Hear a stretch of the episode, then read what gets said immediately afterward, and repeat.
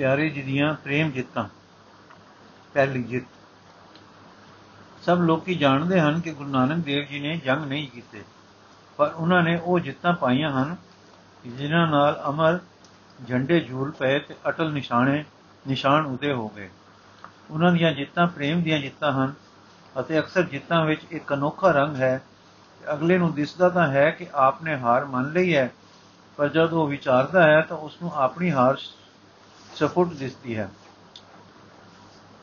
ਜਿਕੂ ਮੱਕੇ ਦੇ ਕਿਬਲੇ ਵੱਲ ਪੈਰ ਕਰਕੇ ਸੁਤਿਆਂ ਨੂੰ ਤੱਕ ਕੇ ਜਿਸ ਨੇ ਰੋਹ ਨਾਲ ਝਿੜਕਿਆ ਕਿ ਰੱਬ ਦੇ ਘਰ ਵੱਲ ਪੈਰ ਕਰਕੇ ਕਿਉਂ ਸੁੱਤਾ ਹੈ ਉਸ ਨੂੰ ਇਹ ਕਹਿ ਕੇ, ਅੱਛਾ ਭਾਈ, ਜਿਸ ਦਿਸ਼ਾ ਵੱਲ ਰੱਬ ਨਹੀਂ ਹੈ, ਮੇਰੇ ਪੈਰ ਉਧਰ ਨੂੰ ਤੂੰ ਕਰ ਦੇ।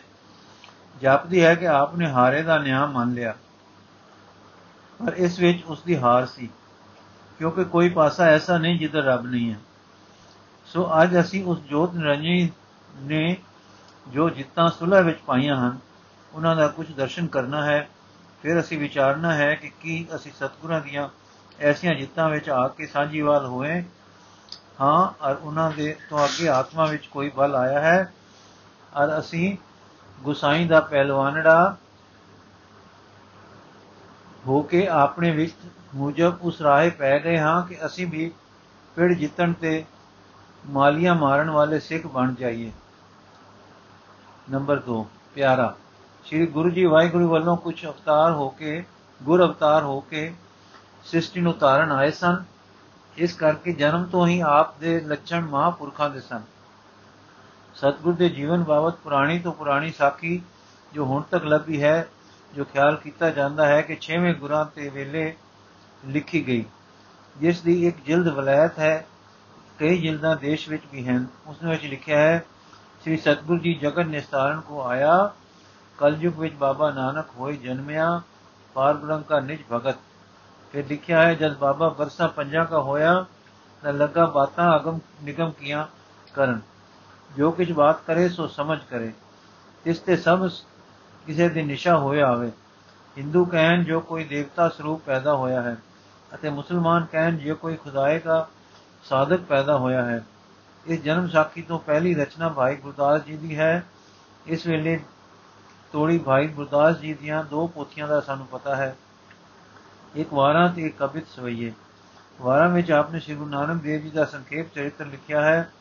ਭਾਈ ਸਾਹਿਬ ਆਪਣੀ ਰਚਨਾ ਤੋਂ ਉਸ ਸਮੇਂ ਦੇ ਬਾਰੇ ਵਿਦਵਾਨ ਪੰਡਤ ਪ੍ਰਤੀਤ ਦਿੰਦੇ ਹਨ ਅਤੇ ਰਚਨਾ ਵਿੱਚੋਂ ਹੀ ਉਹਨਾਂ ਦੇ ਉੱਚੇ ਆਦਰਸ਼, ਉੱਚੇ ਆਚਰਣ ਤੇ ਆਤਮ ਪ੍ਰਾਪਤੀ ਦਾ ਪਤਾ ਸਾਫ਼ ਲੱਗਦਾ ਹੈ।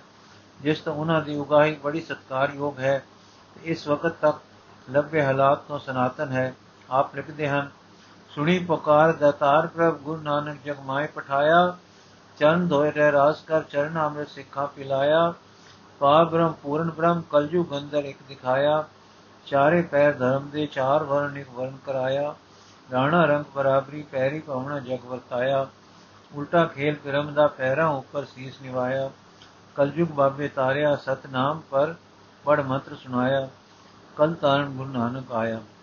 ਇਸ ਤੋਂ ਪ੍ਰਗਟ ਹੁੰਦਾ ਹੈ ਕਿ ਸ੍ਰੀ ਗੁਰੂ ਨਾਨਕ ਦੇਵ ਜੀ ਜਗਤ ਉਧਾਰ ਨਿਮਿਤ ਵਾਹਿਗੁਰੂ ਵੱਲੋਂ ਗੱਲੇ ਹੋਏ ਆਏ ਤੇ ਆ ਕੇ ਆਪਣੇ ਉਦੇਸ਼ ਦਾ ਪ੍ਰਚਾਰ ਕੀਤਾ। ਇਸ ਸਮੇਂ ਕੱਲ ਨਾਮੇ ਇੱਕ ਕਵੀ ਹੋਏ ਹਨ, ਜੋ ਪੰਜਵੀਂ ਪਾਤਸ਼ਾਹੀ ਦੇ ਵੇਲੇ ਤਾਂ ਜ਼ਰੂਰ ਜਿਉਂਦੇ ਸਨ ਤੇ ਖਿਆਲ ਹੈ ਕਿ ਇਹ ਦੂਜੇ ਸਤਗੁਰਾਂ ਨੂੰ ਮਿਲੇ ਹਨ। ਕਿਉਂਕਿ ਦੂਸਰੀ ਪਾਤਸ਼ਾਹੀ ਨੂੰ ਆਪਣੀ ਰਚਨਾ ਵਿੱਚ ਸਨਮੁਖ ਸੰਬੋਧਨ ਕਰਦੇ ਹਨ ਤੇ ਉਹਨਾਂ ਦੀ ਦ੍ਰਿਸ਼ਟੀ ਤੋਂ ਅੰਮ੍ਰਿਤ ਵਰਸਣਾ, ਆਦ ਪੁਰਖ, ਆਦ ਵਰਸਣਾ, ਆਦ ਪ੍ਰਤਕ ਅਵਲੋਕਨ ਦੇ ਹਾਲ ਕਥਨ ਕਰਦੇ ਹਨ। ਅਚਰਜ ਨਹੀਂ ਕਿ ਆਪ ਨੇ ਗੁਰੂ ਨਾਨਕ ਦੇਵ ਜੀ ਦੇ ਦਰਸ਼ਨ ਵੀ ਕੀਤੇ ਹੋਣ। ਵਰਤ ਜੋਗੀ ਤੇ ਸਤਗੁਰ ਨਾਲ ਰਹਿਣ ਦੇ, ਰਹਿਣ ਤੇ ਮਹਾਦੇਵ ਬਿਰਾਗੀ ਦੇ ਗੁਰੂ ਜੀ ਦੇ ਗੁਣਾਂ ਨੂੰ ਆਦ ਕਰਨ ਦੀ ਸਾਖ ਵਰਦੇ ਹਨ। ਹਰ ਹਾਲ ਵਿੱਚ ਇਹ ਸੱਜਣ ਪੰਚਮ ਗੁਰੂ ਜੀ ਦੇ ਸਮੇਂ ਤੋਂ ਮਗਰੋਂ ਨਹੀਂ ਹੋਏ। ਆਪ ਸ੍ਰੀ ਗੁਰੂ ਨਾਨਕ ਦੇਵ ਜੀ ਬਾਬਤ ਇਉਂ ਸਾਖ ਕਰਦੇ ਹਨ, ਗਾਵੋ ਗੁਣ ਪਰਮ ਗੁਰ ਸੁਖ ਸਾਗਰ, ਗਾਵੋ ਗੁਣ ਪਰਮ ਗੁਰੂ ਸੁਖ ਸਾਗਰ, ਗੁਰਤ ਨਿਵਾਰਨ ਸ਼ਬਦ ਸਰੇ, ਰਾਜ ਜੋਗ ਮਾਣਿਓ ਬਸਿਓ ਨਿਰਵੈ ਨਿਰੰਤਰ ਸਿਸ ਸਗਲ ਉਦਰੀ ਨਾਮ ਲੈ ਤਰਿਓ ਨਿਰੰਤਰ। ਕਲ ਜੀ ਨੇ ਤਾਂ ਇੱਕ, ਇਥੋਂ ਤੱਕ ਪਤਾ ਦਿੱਤਾ ਹੈ ਕਿ ਆਪਣੇ ਸਮੇਂ ਹੀ ਗੁਰੂ ਨਾਨਕ ਦੇਵ ਜੀ ਅਵਤਾਰ ਮੰਨੇ ਗਏ ਸਨ। ਯਥਾ ਕਲਯੁਗ ਪ੍ਰਮਾਨ ਨਾਨਕ ਗੁਰੂ ਅੰਗਦ ਅਮਰ ਕਹਾਇਓ, ਸ੍ਰੀ ਗੁਰੂ ਰਾਜ ਅਬਚਲ ਅਟਲ ਆਦ ਪੁਰਖ ਫਰਮਾਇਓ। ਇਹ ਉਸੇ ਸਮੇਂ ਦੇ ਉਗਾਹਾਂ ਦੀਆਂ ਸਾਖੀਆਂ ਹਨ, ਜਿਨ੍ਹਾਂ ਤੋਂ ਗੁਰੂ ਜੀ ਦਾ ਵਾਹਿਗੁਰੂ ਵੱਲੋਂ ਭਗਤ ਅਵਤਾਰ, ਗੁਰ ਅਵਤਾਰ ਹੋਣਾ ਸਿੱਧ ਹੁੰਦਾ ਹੈ, ਜਿਸ ਤੋਂ ਉਹਨਾਂ ਦਾ ਜਨਮ ਤੋਂ ਹੀ ਗਿਆਨਵਾਨ ਤੇ ਪ੍ਰੇਮਵਾਨ ਹੋਣਾ ਮਾਨਨੀय ਹੈ। ਸੋ ਸਤਗੁਰ ਜੀ ਨੇ ਜੋ ਸੰਸਾਰ ਪਰ ਆਏ ਹੀ ਇਸ ਪ੍ਰਕਾਰ ਇਸ ਦੇ ਉਧਾਰ ਲਈ ਸਨ। ਸੰਸਾਰ ਦੇ ਅਗਿਆਨ ਪਰ ਫਤਿਹ ਪਾਉਣੀ ਸੀ। ਇਸ ਲਈ ਚਤਿਆ ਸੋਧਣ, ਚੜਿਆ ਸੋਧਣ ਧਰ ਚੁਕਾਈ। ਲਿਖਿਆ ਹੈ, ਅਸੀਂ ਹੁਣ ਉਹਨਾਂ ਦੇ ਵੱਡੇ ਵੱਡੇ ਲੋਕਾਂ ਦੇ ਆਗਮਨ, ਅਗਿਆਨ ਕੱਟਣ ਤੇ ਗਿਆਨ ਦੀ ਫਤਿਹ ਪਾਉਣ ਦੇ ਸੰਕੇਤ ਹਾਲ ਕਰਾਂਗੇ। ਸਤਗੁਰ ਨਾਨਕ ਦੇਵ ਜੀ ਜਨਮ ਤੋਂ ਹੀ ਪਰਮੇਸ਼ਰ ਦੇ ਪਿਆਰ ਵਿੱਚ ਪੂਰੇ ਸੇ, ਪਰ ਮਾਪੇ ਪਛਾਣਦੇ ਨਹੀਂ ਸੀ। ਉਹਨਾਂ ਨੇ ਜਗਤ ਰੀਤ ਮੁਜਬ ਪਾਂਦੇ ਦੇ ਪੜਨੇ ਪਾ ਦਿੱਤਾ ਪਾਂਦੇ ਨੇ ਆਪ ਨੂੰ ਟਾਕਰੀਆਂ ਦੀ 35 ਤੇ ਲੇਖਾ ਸਿਖਾਉਣਾ ਸ਼ੁਰੂ ਕੀਤਾ। ਇਹ ਵਿਦਿਆ ਚਮਤਕਾਰੀ ਬੁੱਧੀ ਵਾਸਤੇ ਕੋਈ ਗੱਲ ਨਹੀਂ ਸੀ। ਪਰ ਆਪ ਦਾ ਕੋਈ ਅਸਲ, ਕੋਈ ਨਿਗਰ ਵਿਦਿਆ ਸਿਖਾਉਣ ਆਏ ਸੇ ਤੇ ਆਪ ਗੁਰੂ ਸੇ ਪੜਨਾ ਕੀ ਸੀ, ਉਹ ਤਾਂ ਪੜਾਉਣ ਆਏ ਸੇ। ਸੋ ਆਪ ਦਾ ਪ੍ਰਚਾਰ ਦਾ ਕੰਮ ਅੱਜ ਤੋਂ ਸ਼ੁਰੂ ਹੋ ਪੈਂਦਾ ਹੈ। ਪਾਂਦੇ ਤੇ ਹੀ ਸਤਗੁਰੂ ਜੀ ਨੇ, ਸਤਗੁਰ ਨੇ ਜੋ ਕੋਤਕ ਕੀਤੇ, ਉਸ ਤੋਂ ਪਾਂਦੇ ਨੇ ਪੁੱਛਿਆ ਕਿ ਤੂੰ ਕਿਉਂ ਨਹੀਂ ਪੜਦਾ ਤਦ ਗੁਰੂ ਜੀ ਨੇ ਉਸ ਨੂੰ ਇਹ ਵਾਕ ਕਹੇ ਪਾਂਦਾ ਤੂੰ ਕੁਝ ਪੜਿਆ ਹੈ ਜੋ ਮੇਰੇ ਤਾਈਂ ਪੜਾਉਂਦਾ ਹੈ? ਪਾਂਦੇ ਨੇ ਅਚਰਜ ਹੋ ਕੇ ਆਪਣੇ ਵਿਦਿਆ ਦੇ ਗੁਰ ਗ੍ਰੰਥ ਦੱਸੇ। ਤਾਂ ਸਤਗੁਰੂ ਨੇ ਕਿਹਾ, ਇਹ ਪੂਰਨ, ਇਹ ਪੜਨ ਨਾਲ ਗਲੇ ਫਾਇ ਪੈਂਦੇ ਹਨ। ਉਹ ਵਿਦਿਆ ਨੂੰ ਨਹੀਂ ਜਾਣਦਾ, ਜਿਸ ਨਾਲ ਫਾਇ ਟੁੱਟ ਪੈਣ ਤੇ ਹੈਰਾਨ ਹੋਏ ਪਾਂਦੇ ਨੂੰ 7 ਬਰਸ ਦੇ ਦੇਵੀ ਬੱਚੇ ਨੇ ਇਹ ਸਤ ਵਿਦਿਆ ਦਾ ਉਪਦੇਸ਼ ਦਿੱਤਾ। ਇਹ ਪਾਂਦੇ ਸਭ ਦੇ ਅੰਦਰ ਇੱਕ ਵਾਹਿਗੁਰੂ ਵਾਸ ਕਰ, ਵਾਸ ਵਸ ਰਿਹਾ ਹੈ, ਜਿਸ ਨੇ ਸਾਰੀ ਸ੍ਰਿਸ਼ਟੀ ਸਾਜੀ ਹੈ। ਭਰਮ ਤੇ ਮੋਹ ਵਿੱਚ ਪੈ ਕੇ ਤੁਸੀਂ ਫਾਇ ਸੇੜ ਰਹੇ ਹੋ, ਇਸ ਤਰ੍ਹਾਂ ਉਸ ਤੋਂ ਵਿਛੜ ਰਹੇ ਹੋ। ਇਹ ਹਾਲਤ ਸਾਖਤ ਦਸ਼ਾ ਹੈ, ਅਰਥਾਤ ਸਾਈਂ ਤੋਂ ਟੁੱਟੀ ਹੋਈ ਹੈ ਤੇ ਮਾਇਆ ਵਿੱਚ ਫਸੀ ਹੋਈ ਅਵਸਥਾ ਹੈ।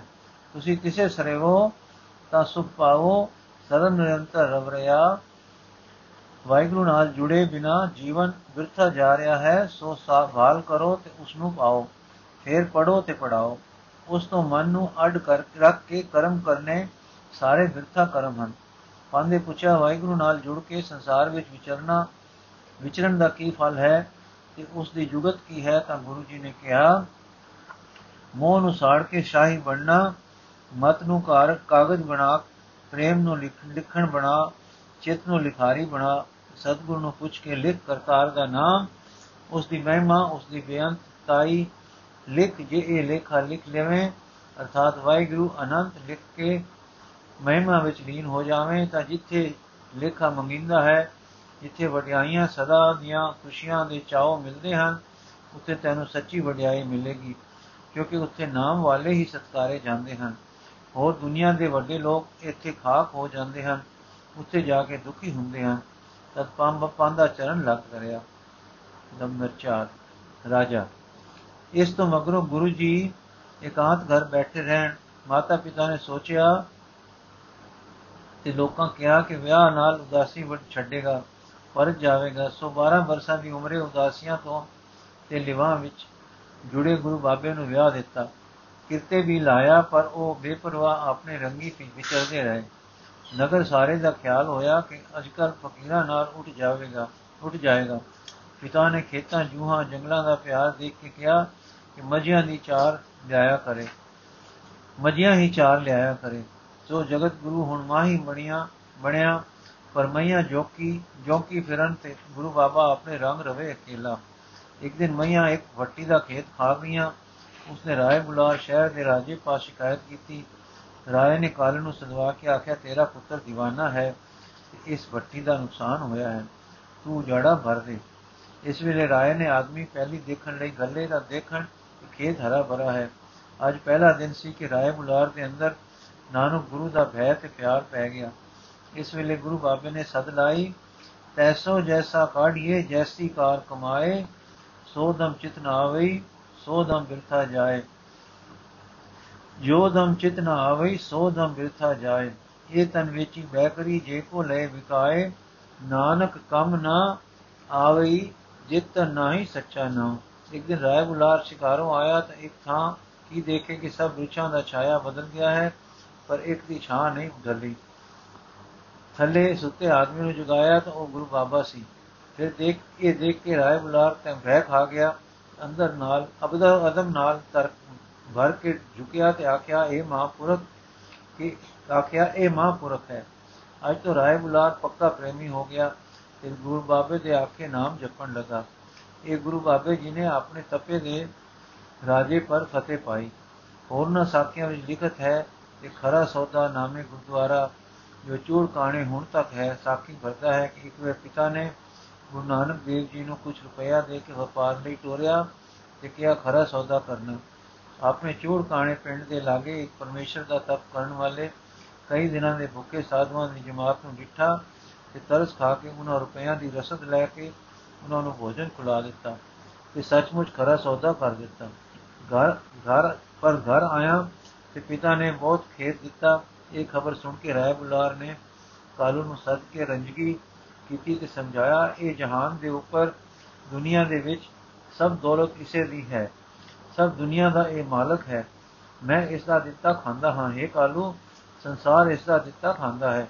ਇਸ ਤੋਂ ਸਪਸ਼ਟ ਹੈ ਕਿ ਰਾਏ ਪੂਰਨ ਸਿੱਖ ਹੋ ਗਿਆ ਸੀ ਤੇ ਗੁਰੂ ਨਾਨਕ ਨੇ ਪਹਿਲਾ ਸ਼ਹਿਰ ਦਾ ਉਸਤਾਦ, ਫਿਰ ਸ਼ਹਿਰ ਦਾ ਰਾਜਾ ਫਤਿਹ ਕਰਕੇ ਰੱਬ ਦੇ ਰਾਜ ਵਿੱਚ ਸ਼ਾਮਲ ਕੀਤੇ। ਇਸ ਤਰ੍ਹਾਂ ਸਾਖੀਆਂ ਮਿਲਦੀਆਂ ਹਨ ਕਿ ਘਰ ਦੇ ਪ੍ਰੋਤ ਨੂੰ, ਸ਼ਹਿਰ ਦੇ ਮੁੱਲਾ ਆਦਿਕਾਂ ਨੂੰ ਵਾਹਿਗੁਰੂ ਦੇ ਪਿਆਰ ਦੇ ਸੋਹਲੇ ਸੁਣਾ ਕੇ ਕਰਤਾਰ ਦੇ ਚਰਨੀ ਲਾਇਆ। ਵੈਦ, ਹੁਣ ਸਤਗੁਰ ਫੇਰ ਉਦਾਸੀਆਂ ਵਿੱਚ ਦਿਸਣ ਘਰ ਦੇ ਉਦਾਸੀ ਸਮਝਦੇ ਸਨ ਮਾਤਾ ਪਿਤਾ ਨੇ ਕਈ ਵਾਰ ਸਮਝਾਇਆ ਪਰ ਉਹ ਲਿਵਲੀਨ ਬੈਠੇ ਰਹਿੰਦੇ ਜਾਂ ਜੰਗਲੀ ਉਜਾੜੀ ਜਾ ਕੇ ਪ੍ਰੇਮ ਦੀ ਲਿਵ ਵਿੱਚ ਬੈਠੇ ਰਹਿੰਦੇ ਇਹ ਰੰਗ ਵੇਖ ਕੇ ਲੋਕਾਂ ਨੇ ਮਾਪਿਆਂ ਨੂੰ ਕਿਹਾ ਇਹ ਰੋਗੀ ਹੈ ਦਾਰੀ ਕਰੋ ਤਦੋਂ ਵੈਦ ਆਇਆ ਨਾਲ ਦੇਖਣ ਲੱਗਾ ਤਾਂ ਗੁਰੂ ਜੀ ਨੇ ਉੱਠ ਕੇ ਪੁੱਛਿਆ ਕੀ ਕਰਦਾ ਹੈ ਵੈਦ ਨੇ ਕਿਹਾ ਕਿ ਆਪ ਦਾ ਇਲਾਜ ਇਸ ਪਰ ਸਤਗੁਰ ਨੇ ਬੜੇ ਰੰਗ ਵਿੱਚ ਆ ਕੇ ਇੱਕ ਸਦ ਲਾਈ ਸ਼ਲੋਕ ਮਹਲਾ ਪਹਿਲਾ ਵੈਦ ਬੁਲਾਇਆ ਵੈਦ ਕੀ ਪਕੜ ਢੰਡੋਲੇ ਬਾ ਬੋਲਾ ਵੈਦ ਨ ਜਾਣੀ ਕਰਤ ਕਲੇਜੇ ਮਨ ਫਿਰ ਬੋਲੇ हे ਵੈਦ ਇੱਥੇ ਜਗਤ ਵਿੱਚ ਰਾਤ ਹੈ ਅੱਗੇ ਵਾਹਿਗੁਰੂ ਦੇ ਦੇਸ਼ ਦਿਨ ਹੈ ਤੁਸੀਂ ਰਾਤ ਦੇ ਹਨੇਰੇ ਵਿੱਚ ਘਬਰਾ ਰਹੇ ਹੋ ਪਰਛਾਵਿਆਂ ਨੂੰ ਸੱਚ ਜਾਣਦੇ ਹੋ ਤੇ ਸੱਚ ਨੂੰ ਪਰਛਾਵਾਂ ਸਮਝ ਰਹੇ ਹੋ ਰਾਜ ਮਾਲ ਜੋਬਨ ਪਰਛਾਵੇਂ ਹਨ ਨਾਮ ਸੱਚਾ ਧਨ ਹੈ ਜਿਨ੍ਹਾਂ ਪਾਇਆ ਹੈ ਉਹ ਧਨਵੰਤ ਹਨ ਸੋ ਸਾਨੂੰ दारू ਨਾ ਸਾਨੂੰ दारू ਨਾ ਲਾ ਆਪਣਾ दारू ਕਰ ਸਵਾਦ ਤਿਸਨਾ ਕਾਮ ਕ੍ਰੋਧ ਮਾਰ ਤੇ ਵਾਹਿਗੁਰੂ ਨਾਲ ਨਿਉ ਲਾ। ਇਹ ਉਪਦੇਸ਼ ਐਸੇ ਬਲ ਤੇ ਪ੍ਰਭਾਵ ਨਾਲ ਦਿੱਤਾ ਗਿਆ ਕਿ ਵੈਦ ਪੈਰੀ ਡੱਠਾ ਤੇ ਸ਼ਰਨ ਹੋ ਕੇ ਸੁਖ ਪਾਇਆ। ਇਹ ਬਾਬੇ ਦੀ ਵੈਦ ਪਰ ਫਤਿਹ ਹੈ। ਦੌਲਤ ਖਾਂ। ਗੁਰੂ ਨਾਨਕ ਦੇਵ ਜੀ ਨੇ ਸੱਚੀ ਲਿਵ ਵਿੱਚ ਰਹਿਣੇ ਇਕਾਂਤ ਰੰਗ ਜਮਾਉਣੇ ਦੀ ਬਾਣ ਨਾ ਛੱਡੀ। ਮਰਦਾਨ ਨਾਮੇ ਘਰ ਦਾ ਦੂਮ ਬੜਾ ਗਵਈਆ ਸੀ। ਇਸ ਨੂੰ ਜੰਗਲੀ ਲਿਜਾ ਕੇ ਆਪਣੇ ਉਚਾਰੇ ਇਲਾਹੀ ਸ਼ਬਦ ਦੇ ਕੀਰਤਨ ਸੁਣਨੇ ਤੇ ਸਦਾ ਆਨੰਦੀ ਮौज ਵਿੱਚ ਰਹਿਣਾ। ਦੁਨੀਆਦਾਰਾਂ ਲਈ ਇਹ ਸਭ ਰੋਗ ਹਨ, ਅਪਾਹਜ ਪਣੇ ਹਨ, ਕਸਰਾ ਹਨ। ਸੋ ਕੋਈ دیਵਾਨਾ ਕਹੇ, ਕੋਈ ਭੂਤ ਜਿਨ ਦਾ ਸਾਇਆ ਕਹੇ। ਅਨੇਕਾਂ, ਅਨੇਕ ਉਪਚਾਰ ਹੋਏ, ਪਰ ਸੱਚੇ ਅਰੋਗ ਮਹਾਪੁਰਸ਼ ਉਤੇ ਉਤੇ ਰੋਗ ਰੂਪ ਉਪਚਾਰਾਂ ਦਾ ਕੀ ਅਸਰ ਪਵੇ? ਅੰਤ ਇਹ ਸੰਸਲਾ ਠਹਿਰੀ ਕਿ ਗੁਰੂ ਨਾਨਕ ਜੀ ਨੂੰ ਸੁਲਤਾਨਪੁਰ ਵਿੱਚ ਬਣਵਈਏ, ਜੈ ਰਾਮ ਪਾਸ ਘਰ ਦਿੱਤਾ ਜਾਏ। ਸਤਗੁਰ ਵੀ ਤਿਆਰ ਹੋ ਗਏ ਕਿਉਂਕਿ ਇੱਥੇ ਘਰ ਵਾਲੇ ਦੁਖੀ ਰਹਿੰਦੇ ਸਨ। ਕੁਟਮ ਕਬੀਲਾ ਵੀ ਮਾਪਿਆਂ ਨੂੰ ਮਿਹਣੇ ਦਿੰਦਾ ਸੀ ਤੇ ਸੁਲਤਾਨਪੁਰ ਆਪ ਤੋਂ ਵੱਡੀ ਭੈਣ ਸੀ ਜੋ ਸਤਗੁਰ ਦੀ ਪ੍ਰੇਮਣ ਸੀ ਤੇ ਜੈ ਰਾਮ ਵੀ ਰੱਬ ਦੇ ਭੈ ਵਾਲਾ ਸੀ। ਸੋ ਸੁਲਤਾਨਪੁਰ ਪੁੱਜੇ ਜੈ ਰਾਮ ਉਥੋਂ ਦੇ ਨਵਾਬ ਦੌਲਤ ਖਾਨ ਲੋਧੀ ਪਾਸ ਲੈ ਗਿਆ। ਕਿਸ ਨੇ ਉਹਨਾਂ ਨੂੰ ਆਪਣੀ ਕਾਰਬਾਰੀ ਦਿੱਤੀ। ਇੱਥੇ ਸਤਗੁਰ ਦਿਨ ਨੂੰ ਕੰਮ ਕਰਨ ਪਰ ਰਾਤ ਨੂੰ ਸਤਸੰਗ ਹੋਵੇ। ਮਰਦਾਨਾ ਡੋਮ ਤਲਵੰਡੀੋਂ ਆ ਗਿਆ। ਰਾਤ ਕੀਰਤਨ ਦਾ ਰੰਗ ਜੰਮਣ ਲਗਾ। ਨਗਰ ਦੇ ਕਈ ਲੋਕ ਆਇਆ ਕਰਨ, ਨਵੇਂ ਵੀ ਪੁਰਾਣੇ ਮੇਲੇ ਵੀ ਕਦੇ-ਕਦੇ ਆਇਆ ਕਰਨ, ਨਵੇਂ ਵੀ ਕਈ ਤਰੇ। ਮੈਲ ਸਿੰਘੇ ਦਾ ਵਗੀਰਤ ਕਾਲੀ ਉਪਾਸਕ ਕਾਲੀ ਛੋੜ ਕੇ ਸਤਨਾਮ ਦਾ ਪ੍ਰੇਮੀ ਹੋ ਗਿਆ। ਦੋ ਵੇਲੇ ਜੋ ਅਲੂਫਾ ਰਸਦ ਸਰਕਾਰ ਵੱਲੋਂ ਮਿਲਦਾ ਸੀ, ਉਸ ਦਾ ਲੰਗਰ ਚੱਲੇ। ਸਭ ਸਤਸੰਗੀ ਖੁੱਲੇ ਛੱਕਣ। ਕਹਿ ਰਾਤ ਰਹਿੰਦੀ ਗੁਰੂ ਜੀ ਬੇਈ ਵਿੱਚ ਇਸ਼ਨਾਨ ਕਰਨ, ਇੱਕ ਦਿਨ ਚੜੇ ਤੱਕ ਇਕਾਂਤ ਲਿਵਲੀਨ ਵਿਰਾਜੇ ਰਹਿਣ। ਤੇ ਦਿਨ ਚੜੇ ਤੱਕ ਇਕਾਂਤ ਲਿਵਲੀਨ ਵਿਰਾਜੇ ਰਹਿਣ ਦਿਨੇ ਨਵਾਬ ਦਾ ਕੰਮ ਕਰਨ। ਮਾਲੂਮ ਹੁੰਦਾ ਹੈ ਕਿ ਇੱਥੇ ਸਤਗੁਰੂ ਦਾ ਸਤਸੰਗ ਦਾ ਰੰਗ ਪੂਰਾ ਜਮ ਗਿਆ ਤੇ ਪੂਰੀ ਸੁਤੰਤਰਤਾ, ਆਤਮ ਰਸ ਦੀ ਮਿਲ ਗਈ।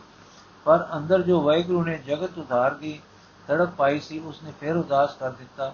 ਜਿਸ ਸੁਖ ਵਿੱਚ ਆਪ ਸਨ, ਸੋ ਵੰਨਾ ਲੋਚਦੇ ਸਨ। ਇਹਨਾਂ ਰੰਗਾਂ ਵਿੱਚ ਇੱਕ ਦਿਨ ਇਸ਼ਨਾਨ ਕਰਨ ਗਏ, ਨਹੀਂ ਮੁੜੇ। ਤੀਸਰੇ ਦਿਨ ਪਿੱਛੋਂ ਆਏ, ਪਰ ਰੰਗ ਫਕੀਰਾਨਾ ਇਹ ਹੋਏ, ਇਹ ਤਰੇ ਦਿਨ ਬਾਲ ਹੁੰਦੀ ਰਹੀ, ਕਈ ਜਾਲ ਪਾਏ ਤੇ ਕਈ ਸੂਈਏ ਟੋਰੇ ਪਰ ਉਹ ਜਗ ਕਾਰਕ ਲਿਖਿਆ ਹੈ, ਕਿ ਵਾਹਿਗੁਰੂ ਦੇ ਦਰਬਾਰ ਗਹਿ ਰਹੇ ਤੇ ਉਥੋਂ ਜਗਤ ਕਾਰਨ ਦਾ ਫਰਮਾਨ ਲੈ ਕੇ ਆਏ। ਪੁਰਾਤਨ ਜਨਮ ਸਾਖੀ ਵਿੱਚ ਲਿਖਿਆ ਹੈ ਕਿ ਜਦ ਪਰਮੇਸ਼ਰ ਨੇ ਉਹਨਾਂ ਨੂੰ ਕਿਹਾ, ਨਾਨਕ, ਜਿਸ ਉੱਪਰ ਤੇਰੀ ਨਜ਼ਰ ਕਿਸ ਉੱਪਰ ਮੇਰੀ ਨਜ਼ਰ, ਜਿਸ ਉੱਪਰ ਤੇਰਾ ਕਰਮ ਕਿਸ ਉੱਪਰ ਮੇਰਾ ਕਰਮ, ਮੇਰਾ ਨਾਮ ਪਾਰ ਬ੍ਰਹਮ ਪਰਮੇਸ਼ਰ ਅਰ ਤੇਰਾ ਨਾਮ ਗੁਰ ਪਰਮੇਸ਼ਰ। ਨਾਨਕ, ਮੈਂ ਤੇਰੇ ਨਾਲ ਹਾਂ, ਮੈਂ ਤੇਰੇ ਤਾਏ ਨਿਹਾਲ ਕੀਆ ਹੈ। ਤੂੰ ਜਾਏ ਕਰ, ਮੇਰਾ ਨਾਮ ਜਪ ਅਰ ਲੋਕਾਂ ਥੀ ਵੀ ਜਪਾਏ। ਇਸ ਦਿਨ ਤੋਂ ਸ੍ਰੀ ਗੁਰੂ ਗੁਰੂ ਜੀ ਕੰਮ ਕਾਜ ਛੱਡ ਬੈਠੇ ਤੇ ਉਦਾਸ ਬ੍ਰਿਤੀ ਧਾਰ ਲਈ ਅਸਲ ਵਿੱਚ ਆ ਜੋ ਰੀਤ ਟੋਰੀ ਜੋ ਮਗਰੋਂ ਉਦਾਸੀ ਕਹਿਲਾਈ।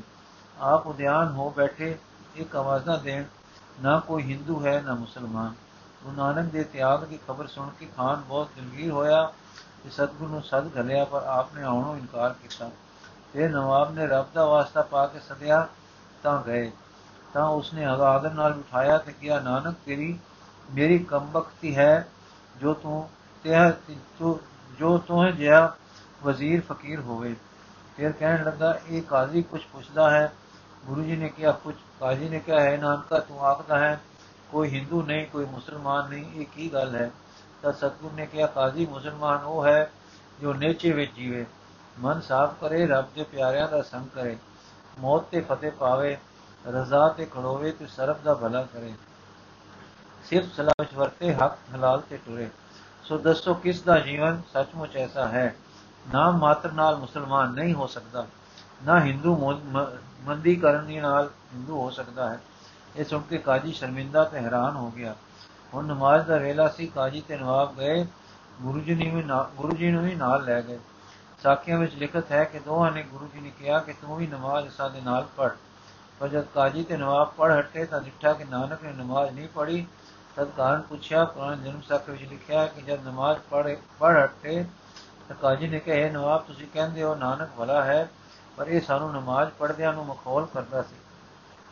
ਤਦ ਨਵਾਬ ਨੇ ਕਿਹਾ, ਹੈ ਨਾਨਕ, ਕਾਜੀ ਕੀ ਆਖਦਾ ਸਤਿਗੁਰ ਬੋਲੇ, ਇਸ ਕਾਜੀ ਨੇ ਰੱਬ ਦੀ ਨਮਾਜ਼ ਨਹੀਂ ਪੜੀ ਇਹ ਵਛੇਰੀ ਦੀ ਨਮਾਜ਼ ਪੜਦਾ ਰਿਹਾ ਹੈ।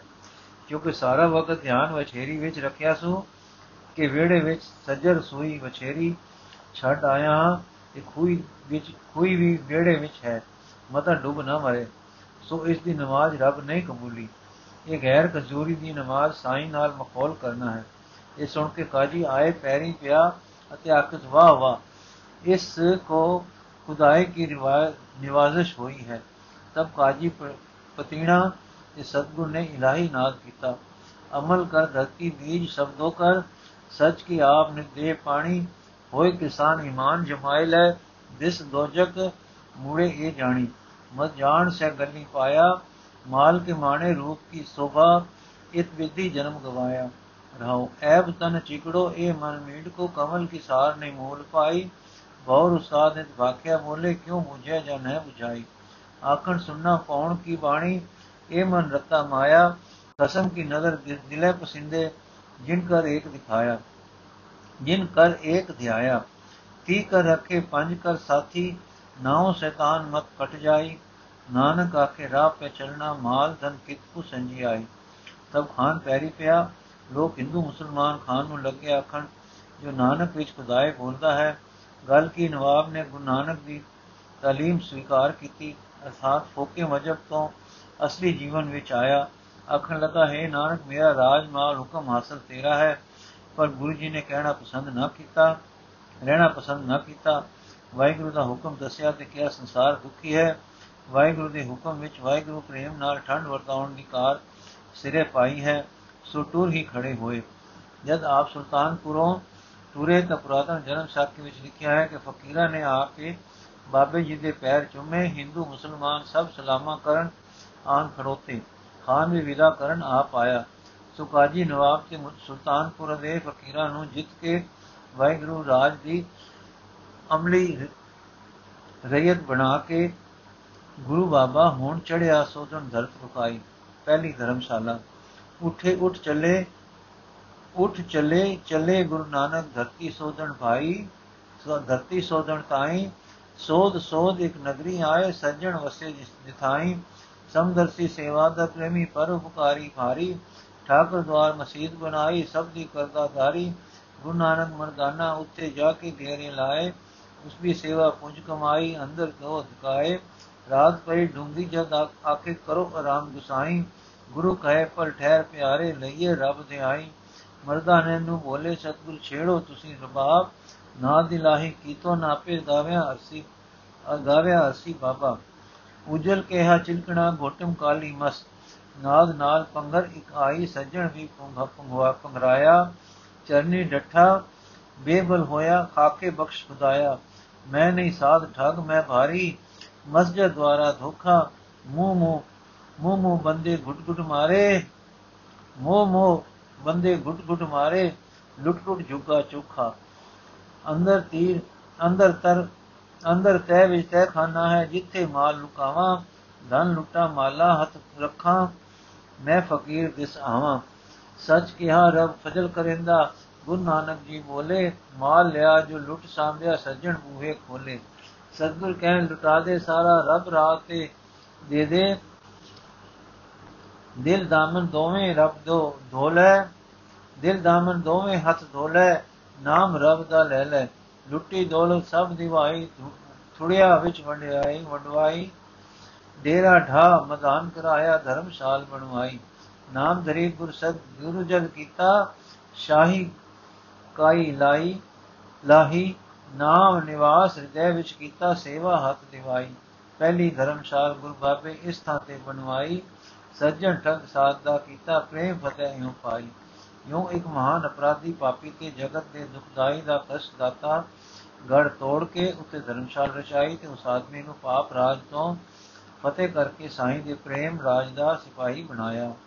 ਸ਼ੇਖ ਸਰਫ ਸ਼ੇਖ ਸਰਫ ਪਾਣੀਪਤ ਵਿੱਚ ਚੌਧਰੀ 14ਵੀਂ ਸਦੀ ਵਿੱਚ ਹੋਇਆ ਹੈ। ਗੱਦੀ ਦੇ ਮਗਰਲੇ ਬੈਠਣ ਵਾਲੇ ਅਕਸਰ ਪਹਿਲੇ ਨਾਮ ਤੇ ਕੁਏ ਜਾਂਦੇ ਸਨ।